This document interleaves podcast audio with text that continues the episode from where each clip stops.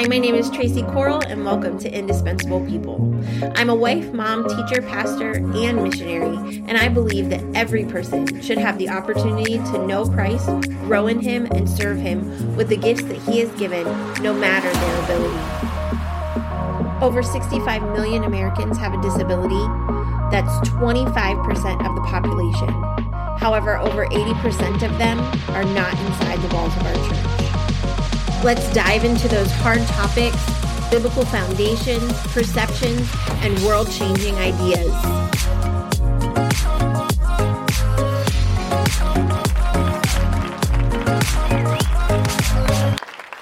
Hello, welcome. I am so glad you have chosen to join me. Today, we're going to talk about frequently asked questions.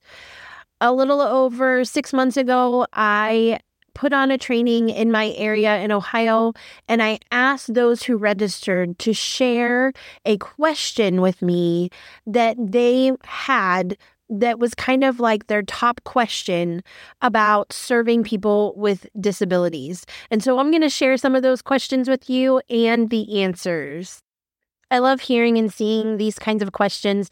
First of all, because it helps me to see where people's brains are at, what they're thinking about this kind of ministry and how it might work within their church. And sometimes it really helps to share their biggest fears and concerns when doing that. We're going to start off with my favorite question that um, people ask quite often, actually. And it simply says, How do you interact with people with special needs? Well, I have a really, really simple answer, but I also know that there's a lot of context behind that question. So, first, let's talk about um, the simple answer. First of all, how do you interact with someone with a disability? You treat them as you want to be treated you uh, need to learn and know the person and grow in their relationship. But um, it goes down to respect and treating them the way that they want to be treated. Now, don't get me wrong. I know there's a lot of thought behind that question more than just the general direct, what do I do? Do I say hello? Do I speak it differently? Do I use my tone in a different way? What if they can't understand me? What if they can't respond? Those are all things that people are thinking about. They're they're asking this question because of their concern to want to properly interact, not because they're downgrading that person or they're thinking less of them. It's actually that they're giving them more consideration. So, whenever you don't know someone, you don't know what their needs are, you don't know what their abilities are, really, you just want to go about it the way that you would anyone else. Then, once you know that individual, maybe learn that um, they use sign language to communicate. Maybe you could attempt to use sign language or you watch and take their lead. Are they lip readers? Are they um, going to need you to write it down? Are there different ways that you communicate? Is there someone that can translate the sign language for you? Another option is in consideration of someone who may have a visual impairment or blind. Um, when you greet them and you come up to them, you need to let them know verbally that you're there. Uh, you know, you don't want to run in and give them a hug and they don't know you're there and startle them, but um, letting them know, hey, it's so and so, and I just wanted to say hello. And a great way to end that is to also let them know, all right, it was great talking to you today. I'm going to head out because you let them know that you've left. Because if they can't see that you've left, they may continue the conversation and you're not even there. So we fully understand that you add to that the possibility of an intellectual disability and they may or may not be able to understand what you're saying or be able to um, communicate back to you in the way that maybe you would expect. But here's the deal you treat everyone like you would anyone else. You can adjust your verbiage and use more simple language or concrete language, but you don't want to speak down to them. If it's a grown adult, you don't want to speak to them like a child. If it is a child, you're going to speak to them like a child. And um, that just shows respect for who they are um, as you're speaking to them. So, we're going to get ready to move into the second question, which really is a completely different direction than the first question. The second question that I often hear is How do you answer questions from families when they are questioning God about the disability of their child? Well, first, that is a whole big bag of gobbledygook that um, you're going to have to work through. First, you also need to consider what does that family know about God? What is their relationship to God? And that will help you to help them. First, we need to know that whatever they're feeling, whatever they're experiencing is real. We don't want to undermine their feelings. We don't want to lessen their feelings. We want to validate how they feel, but at the same time, point them to Jesus. It's okay to have emotions. Our God is a big God and He can handle those emotions. He even gave them to us. But again, then you point back to God because we have a hope. Um, Hebrews tells us we have a hope and it's an anchor and it is strong.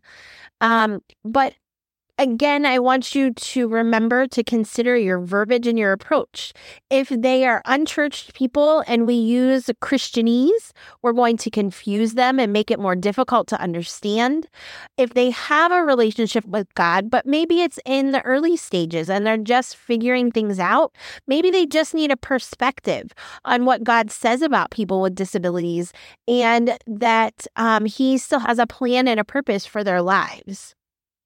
So you're going to reassure them that they're created in God's image and that He has a purpose for their lives. Every person is created with a purpose and made in the image of God, and they are not here without a plan. And those are reassuring words to someone who is questioning why their child may or may not be experiencing the difficulties that they are. The next question we're going to answer is actually um, one of my favorites. I love to strategize and figure out how people learn and what helps them to understand best. And so the question is how do you help individuals understand the Word of God? First of all, we need to know this is a very vast question. It's vast because disability is vast, right? There isn't any one particular thing that you could put everything in a box and say, this works and this is how we understand people with disabilities. Um, so it's a vast question. But just like you and I, we learn differently, right? I am a visual learner. I am a hands on learner. I can listen to something, I can read something, but I will learn much, much more if I am participating in my learning. So you want to take that into consideration, right? As we're considering how we will approach teaching someone with a disability. And that's no different than any other person that you'd come across. One of the best ways I suggest doing that is teaching through the five senses, right? And using the modalities like movement and music the um, I had the opportunity while I was taking my master's classes to study about how the brain learns. And listen, the more connections our brain can make to the topic or information we're trying to retain, the more chance we'll have to actually retain it. And so we want to give them opportunities to hear it, to see it, to touch it, even if there's a possibility to taste, um, those are all great ways to learn. And that really works for everyone.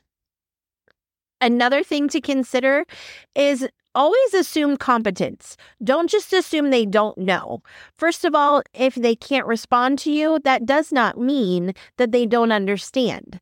A understanding can be in process just um, looks different for each person. If I have a problem processing information, I may not be able to verbalize it back to you to let you know that I've learned it. Um, if I am someone who doesn't read, that doesn't mean I can't retain and learn information. It just means that I might need to be shown and shared that information in a different way. Always remember to keep things simple repeat, and present in as many ways as possible. Listen, I can build on simplicity, right? It's the same idea of, of listen, I will take the cold over the hot any day, right? Because when I'm cold, I can put more layers on. When I'm hot, it, it, it only gets so appropriate when I'm taking those layers off. Okay. And it's the same thing with building knowledge. If we start at a simple base and we know that our people are learning, then we can add to that base. We've not lost anything and we've not created confusion by doing that. The next suggestion that I would share is exactly what Jesus does, right? He built relationships with his people, especially his disciples, and that's how he taught them. So when you get to know the person that you're serving, you get to meet those needs. You get to see how they tick, how they work, and then be able to capitalize that on um, those opportunities. So, for example, I had a little guy who attended my church and he was diagnosed with autism, and numbers was his thing. Like, if you could talk about numbers, figure out math things, anything like that, his interest was piqued. But if you approach things in a different way just by reading something or listening to something that didn't have those numbers attached to it, we kind of lost him. So we were teaching him about Noah and the ark. And um, one of my super great buddies had came up with the idea of getting some graph paper and they started to map out the ark and using the cubits and what scripture tells us of how things were built for the ark. And he was just totally involved into it, super excited about it. And I guarantee you that information stuck with him. So, last but not least, and Granted, this is not an extensive um, amount of information, but add to that that um, understanding the person leads to a connection. Okay. And I will listen to people that I have a connection with more readily and more willingly. And I will take their information for truth when I have a connection with them.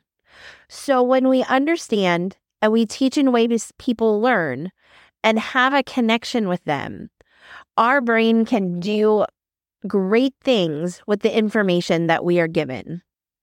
This is a great uh, next question. Again, completely different from the topic of the previous question, but um, many of our individuals that we interact with um, tend to focus on some negative things, whether that's a bad friendship that they've had, a relationship that they've had, um, a family member passing away, whatever it is. Um, that is a huge topic of conversation. So the question is if someone talks negatively consistently about their past, reoccurringly, do you let them talk about it or do you change the subject? So here we go back to um, they're saying something, they're feeling something. This is real to them. So we want to validate their feelings, understanding and saying, listen, that really stinks. And I am so sorry that that happened to you. We're not going to dismiss them, right? Because again, these are real, these are feelings that they're having then maybe consider redirecting them. You know that they like um, playing certain board games, so you could talk to them about those board games. Um, if you're in an environment in which you can even play those games, that would be great. Um, you need to understand that there are certain things that are possibly triggering that. Um, so it can be environmentally or situation driven. For example, um, if you've ever sat in a classroom of kids and you say, okay, what are your prayer requests? Okay, you're going to hear things like, um, can you play for my grandma who died when I was a baby? Or about a dog that you used to have a long time ago. So um, sometimes prayer time or altar time can trigger those feelings and those emotions. One great thing to do is teach about prayer. Teach about what that altar time is for. They can absolutely lay their burdens down um, with God through prayer and at the altar. And, um, but that doesn't mean that God only takes care of bad things through prayer and the altar. So you can take time to teach about those opportunities. Another thing is you want to consider their background. Um, are they living with family? Are they living in a group home? How much support do they have? How much opportunity do they actually have to discuss their feelings? If needed, you might need to give them opportunities to share a little bit more if that's not an opportunity for them in their day to day life. Another thing to consider is is that particular behavior, the topic that is repetitively brought up, is that attention seeking? And if so, you're still going to do some of the very similar things. You're going to validate it and you're going to redirect. So, attention seeking is they say something, they get sad. That means they get a response and attention because of it. And if that's the reason that they're saying it or doing it, then you want to validate and move on as quickly as possible with a redirection. Um, something else to consider that um, anyone, special needs or not, can focus on an experience. Um, listen, they you talk about the grief process, and that's a lifelong process, right? There are steps that you move through and things that you deal with. And if you've ever dealt with any kind of grief, you know that sometimes it can pop up in different moments because maybe something triggered you to remember that person. And so um it's possible that they're just working through something and we just need to be understanding. Um, it's okay to direct them to Jesus maintain respect with them. Don't downgrade their feelings. Don't diminish who they are and what their feelings are. That's why validation is so important. And sometimes we need to remember when we build relationships and friendships in life, we walk through that junk of life with our friends. That's a part of building relationships. And it's no different when you're forming friendships and relationships with people with disabilities. One last question we are going to answer today is How do you handle a meltdown? I think one of the main things that people ask on a regular basis is starts with, What do I do if? Or I have this kid who. And it comes with some big story where some crazy things might have happened. Um, first and foremost, we need to remember that behavior is a form of communication is the meltdown happening because they're tired? Is it happening because the the sounds are too loud? The lights are too bright? There's too much chaos going on?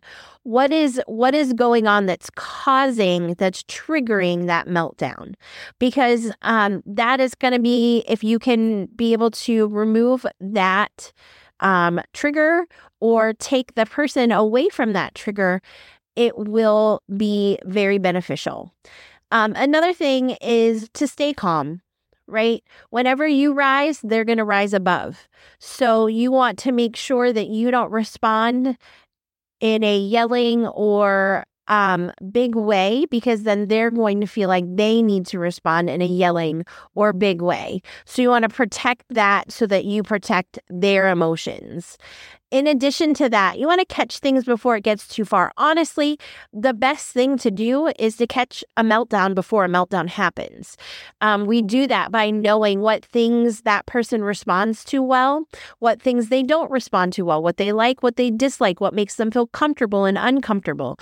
And if we start to see some of those things, then we can help the person before we get to the point of meltdown. And that is really what's ideal. Now, let's talk about if it gets to the point where it's too, too far. If it gets to the part that's too far, your number one thing is to remove anyone else out of the room. You don't want to provide an audience, but you also want to, and you also want to keep those individuals safe. The second thing you're going to do is you're going to clear as much space so the individual that is having a behavioral meltdown, you're going to give them a safe space to be in. Um, once that is done, you're going to get their caregiver or their parent who might know how to more properly handle this. In ministry, we do not have the same allowances as a school or a clinical. I don't have um, a an IEP or a service plan that tells me that I'm allowed to do such and such in those types of situations. So we don't put our hand on the person. Um, we don't um, do anything that could potentially cause them harm, which is why we clear the space, give them room, and then have someone get their loved one, their caregiver, um, who can have those abilities to do the things that we cannot in ministry. Add to that, you want to make sure that you are not alone with any individual in ministry ever. It's just um, the right thing to do in any situation, whether it's special needs ministry or kids ministry or youth ministry. You want to maintain that layer of protection for that individual and for yourself. Um, also, know that you can work through a situation. Safety is going to be first. You're going to protect everyone involved. Um, but knowing afterwards that it is so very important that you let that individual know that they are loved, that they are cared for, and that you are still going to continue to love them and care for them or be a part of their life. It's very important to maintain that relationship. That is all the questions that we have time for today. I hope some of those questions kind of rang true in your thoughts and in your questions, or answered some things that maybe you hadn't thought of or situations that you've not come across. It is interesting to see what everyone is thinking and where they're coming from and where they're going. And in our next episode, we're going to answer some more questions and hopefully help you where you're at. Do I know everything about disability ministry? Do I have all the answers? Have I done everything perfectly? I have absolutely not. But we are going to continue this conversation so that people of all abilities can have the opportunity to know Christ, grow in Him, and serve Him with the gifts that He has given them.